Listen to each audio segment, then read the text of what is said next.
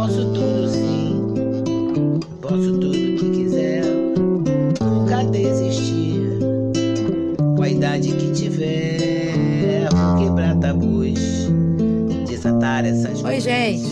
Aqui é o podcast do canal Fórum M que está promovendo o curso Escrita Criativa nas Quebradas com a professora Elaine Marcelina. Esse curso é uma realização da Universidade das Quebradas, que é um curso de extensão do PAC da Letras da UFRJ. Fizemos questão de iniciar esse curso nesse mês de novembro, como uma ação do mês da consciência negra. Esse é o jeito da Universidade das Quebradas comemorar, empoderando negras, negros, negres, periféricos, através do incentivo à literatura, à escrita, sempre com oportunidade. Olá, eu sou Paula Guimarães e vou ler com vocês o texto do livro de Elaine Marcelina, Elas, um presente do astral. Esse texto está no livro Mulheres Incríveis, terceira edição.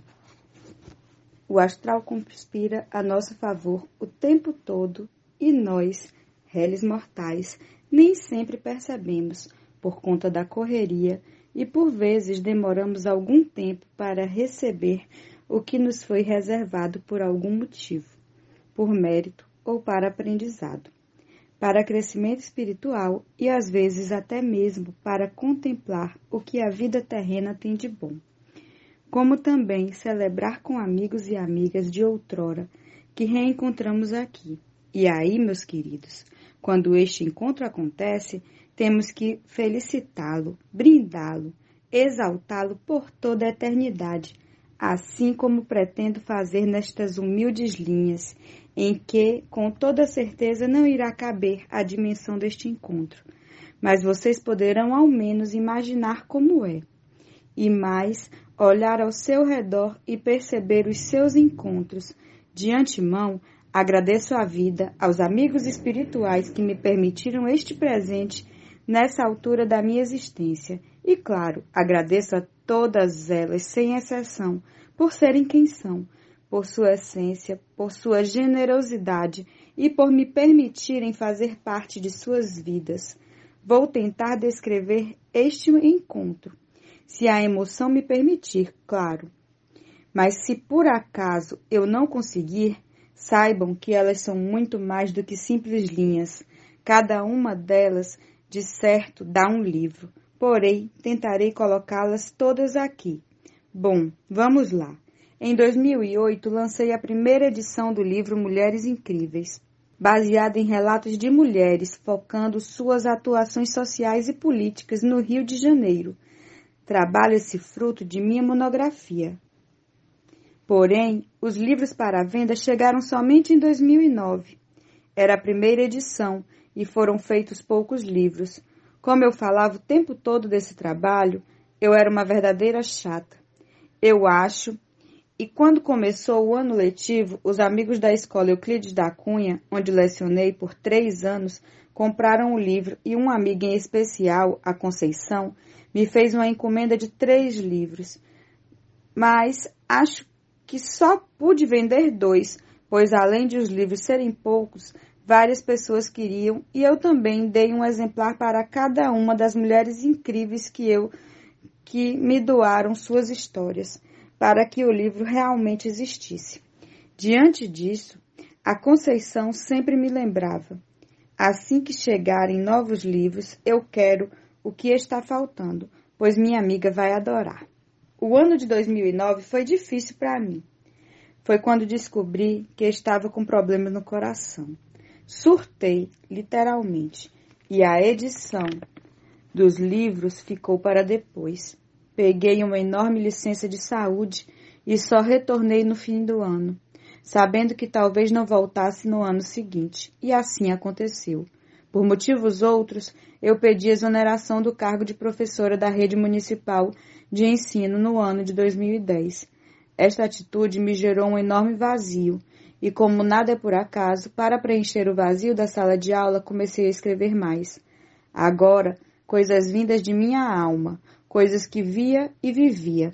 Enfim, a partir daí, me hospedei num site E o tempo foi passando, a dor sendo sanada pela escrita.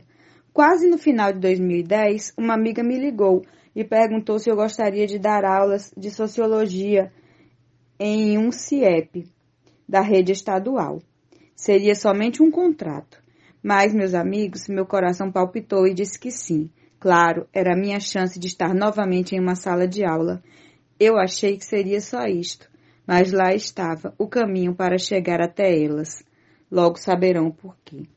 Quando iniciei o trabalho, encontrei a Flávia, uma amiga da escola Euclides da Cunha, e fiquei muito feliz, pois esta também é uma delas. Uma pessoa boníssima que tive o prazer de conhecer. A partir daí, Flávia sempre me dava notícias do pessoal da escola antiga e também levava notícias minhas, e assim fechamos o ano. Por ser um contrato, não tinha ideia se trabalharia lá novamente. Mas como nada é por acaso, novamente assinei o contrato. E agora, no meio do ano e ainda um dia da semana no mesmo dia da Flavinha, tudo como antes. Como vai o pessoal? E Beth? Beth é uma delas também, guerreira, amiga, gente, e para variar, não dá para descrevê-la aqui. Um belo dia, tive um sonho com a Conceição, e no sonho ela dizia que queria muito conversar comigo. Quando acordei, me questionei, pois eu sempre conversei muito com a Conceição, desabafava minhas mazelas. Ela sempre me ajudou de todas as formas. Porém, ela falava pouco de si. Fiquei pensativa e me veio uma ideia à cabeça. Eu tenho aqui um livro, Mulheres Incríveis. Vou mandar para Conceição dar à amiga dela. Não tenho como autografar, porque não lembro mais o nome da pessoa. E junto escrevo um bilhete dizendo que estou por aqui. Seja lá o que for, e no dia seguinte fui à sala de Flávia e, e contei a ela o sonho e pedi que entregasse o livro à Conceição. Foi aí que a Flávia me contou que ela havia sofrido um acidente e ficou um bom tempo de licença. Gente, eu congelei, porque o astral, os amigos espirituais não erram. Porque o tempo de errar é aqui, e por isso voltamos e voltamos para acertar. Bom, para mim ficou tudo ali. Alguns dias depois, Conceição me ligou, agradeceu e disse que havia dado o livro para a amiga dela, a Gracinda, e conversamos. Fiquei feliz e tudo continuou caminhando, na minha concepção. Mas aí, num outro dia, o telefone toca. Eu atendo e do outro lado da linha a pessoa se identifica. Elaine, aqui é Gracinda, amiga da Conceição. Recebi seu livro, gostei muito e gostaria de saber se pode participar do projeto lá da escola. Conheça um escritor. De pronto, disse que sim, e, a partir daí, começaram os presentes da vida. Quando cheguei à escola Alba Canizares, fui muito bem recebida, e quando cheguei à sala de leitura para falar com os alunos, a emoção me tomou por completo, pois na sala de leitura tinham fotos minhas e alguns textos novos, os do site. Imaginem, a minha emoção foi tamanha e estavam lá Conceição, Gracinda e Milcar. A Milcar se lembrou de mim, pois nos conhecemos na escola de nossos filhos e, como não acredito em coincidências, Ana Clara e Luiz Rafael são da mesma sala, minha filha e o filho de Milka, respectivamente. Milka é a coordenadora da escola e também uma pessoa boníssima. Bom, foi muito bem recebida. Os alunos foram maravilhosos e até hoje guardo os textos que eles produziram.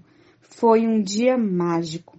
Conhecer Gracinda por intermédio de Conceição estava escrito lá atrás, em 2009, mas eu, com a correria e, atra e em da vida, só me permiti esse encontro em 2011.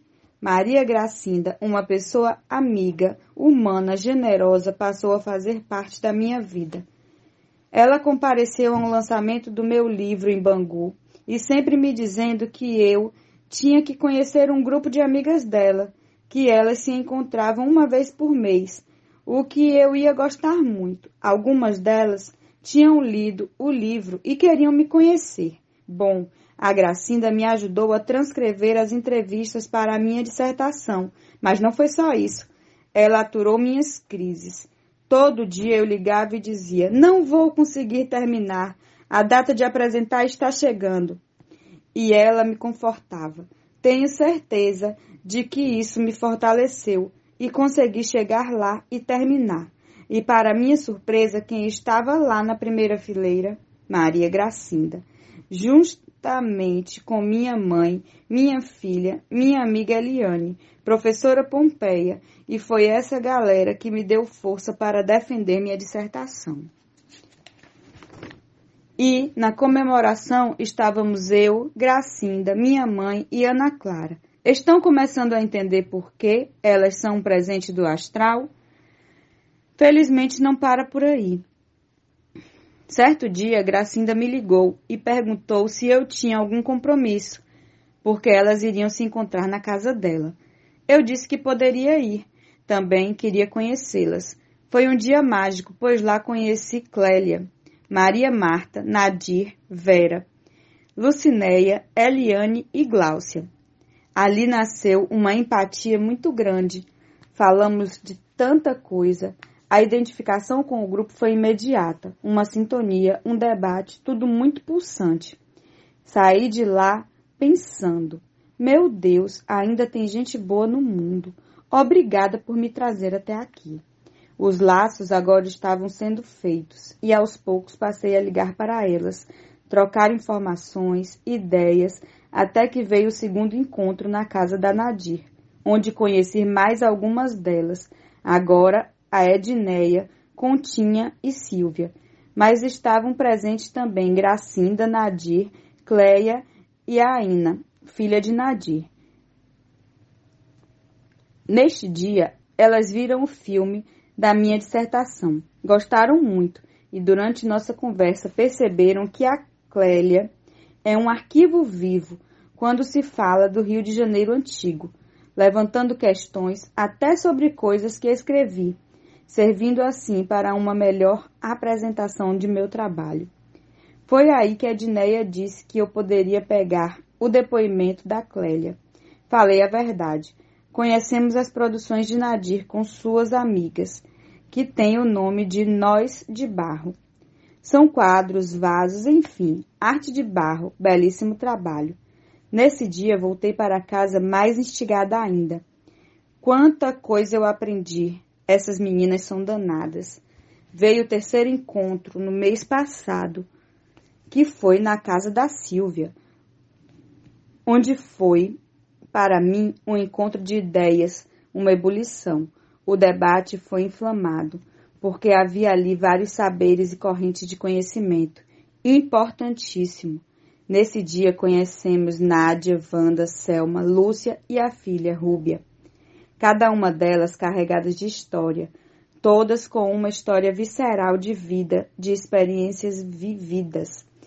Umas com dor, com suor, com lágrimas, outras com muito amor e dedicação dos pais, que impediram que a vida na infância e na juventude fosse uma tragédia. Mas, ao deparar com as tragédias de outras vidas, param e se perguntam onde eu estava. Mas a pergunta talvez seja: por que não passei por isso? E de pronto a resposta está nos pais, que de certo lutaram com muito suor e lágrimas para criá-las, tentando evitar que vivessem cedo as crueldades do mundo. Por isso digo que o encontro foi uma ebulição, uma delas com uma infância marcada pela passagem em um orfanato, fazendo-a pensar hoje, no ontem, pois hoje ela pensa que os pais só tiveram aquela opção e talvez não tenham sido carrascos como ela pensou por algum tempo. Sugeri até que colocasse essa experiência no papel, pois escrever nos ajuda a pôr para fora nossas mazelas e refletir sobre elas. E a partir de um novo olhar, o monstro de ontem passa a ser o bichinho de pelúcia de amanhã. Então, deste encontro, saí também querendo escrever sobre elas. Marquei com Clélia e pretendo pegar o depoimento de outras também, pois acredito que seja de suma importância que o mundo nos conheça, Conheça nossas histórias de força, ousadia e superação sempre. No interim dos encontros, pude conhecer melhor Vera. Temos nos encontrado por assuntos afins e diversos a ela, e ela, sendo uma delas, me traz uma reflexão de vida muito grande. Não sei se ela tem noção disso, mas temos trocado muito. Aproveito aqui para dizer. Vera, querida, sabe, às vezes que te ligo e você retorna e ficamos ali, por vezes uma hora ou mais ao telefone, não tem preço. Julgo que será assim quando eu sair da terapia, coisa que pretendo fazer. E as reflexões são inúmeras, são desde a vida cotidiana, perpassando a vida amorosa, espiritual, acadêmica e tudo mais. Agradeço por me ouvir, pela afinidade e pelo encontro. Essa semana foi a vez da Silvia. Recebi um e-mail dela dizendo que se apaixonou por meus textos. Confesso, fiquei feliz demais, porque elas são tão experientes que não precisam me agradar. Se gostam, gostam. Liguei para Silvia e conversamos sobre isso, e ela queria comprar o livro, mas está esgotado. Enfim, tenho que providenciar, pois agora as coisas estão acontecendo. Não posso me esquecer da Edneia. Conversamos muito e ela me contou ao Adilson seu marido, sobre minha pesquisa sobre religião de matriz africana. Na verdade, nosso encontro se deu na festa de Sônia, uma amiga em comum, que quando ela chegou à irmã da Sônia, a Norma, também uma grande amiga me disse: Você tem que conhecer uma pessoa que tem tudo a ver com você. E quando eu estava saindo, a Norma me apresentou a Edneia. Quando me apresentei e falei do livro, para minha surpresa e alegria, ela disse: Já ouvi falar desse livro. Foi Nadir que me disse. E nós três ali nos sentimos felizes. Eu pude ser recomendada por duas amigas, Norma, por estar certa de que deveríamos nos conhecer há muito tempo, e Edneia, não só pela coincidência de duas amigas estarem apresentando uma pessoa, mas também pelo seu lado mulher, militante. Bom, está aí mais uma confirmação de minha teoria. Elas me encontraram e vamos nos encontrando em redes, redes essas que vêm tecendo uma enorme coxa de retalhos ao longo de suas vidas. Não dá para saber a dimensão e nem sei se elas têm a noção da dimensão dessa enorme teia, colcha, rede. O marido de Adneia é do IPCN, e nessa colcha de retalhos tecida por elas, fui ao IPCN conhecer o Benedito Sérgio, atual presidente da instituição. Falei do meu trabalho, conversamos muito. Ele me levou para o aniversário do Zózimo Bulbul e lá me apresentou a negrada. Fiquei super feliz e aconteceu mais uma vez. Quando ele me apresentou a Wanda Ferreira, Logo lembrei que a Nadir o tempo inteiro dizia que eu tinha que conhecê-la. Disse isso a ela, e a resposta da Wanda foi: Estou à sua inteira disposição.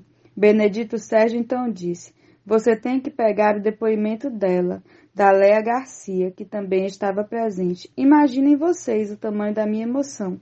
E para findar o dia, reencontrei também a Janaína, refém que em 2009 ficou de transformar meu livro em documentário.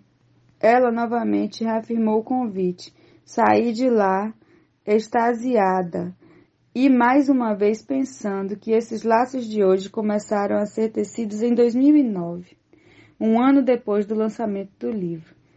Ainda seguindo a coxa tecida por elas, eis que fui à casa de Wanda Ferreira coletar seu depoimento para a segunda edição de Mulheres Incríveis. Em dado momento dos relatos dessa negra valente, fui tomada pela emoção, emoção e encanto que emanava dela, da força dela e da vida dela. Com muito carinho e generosidade, ela me concedeu seu depoimento, que em breve compartilharei com todas vocês. Este foi mais um presente delas para mim.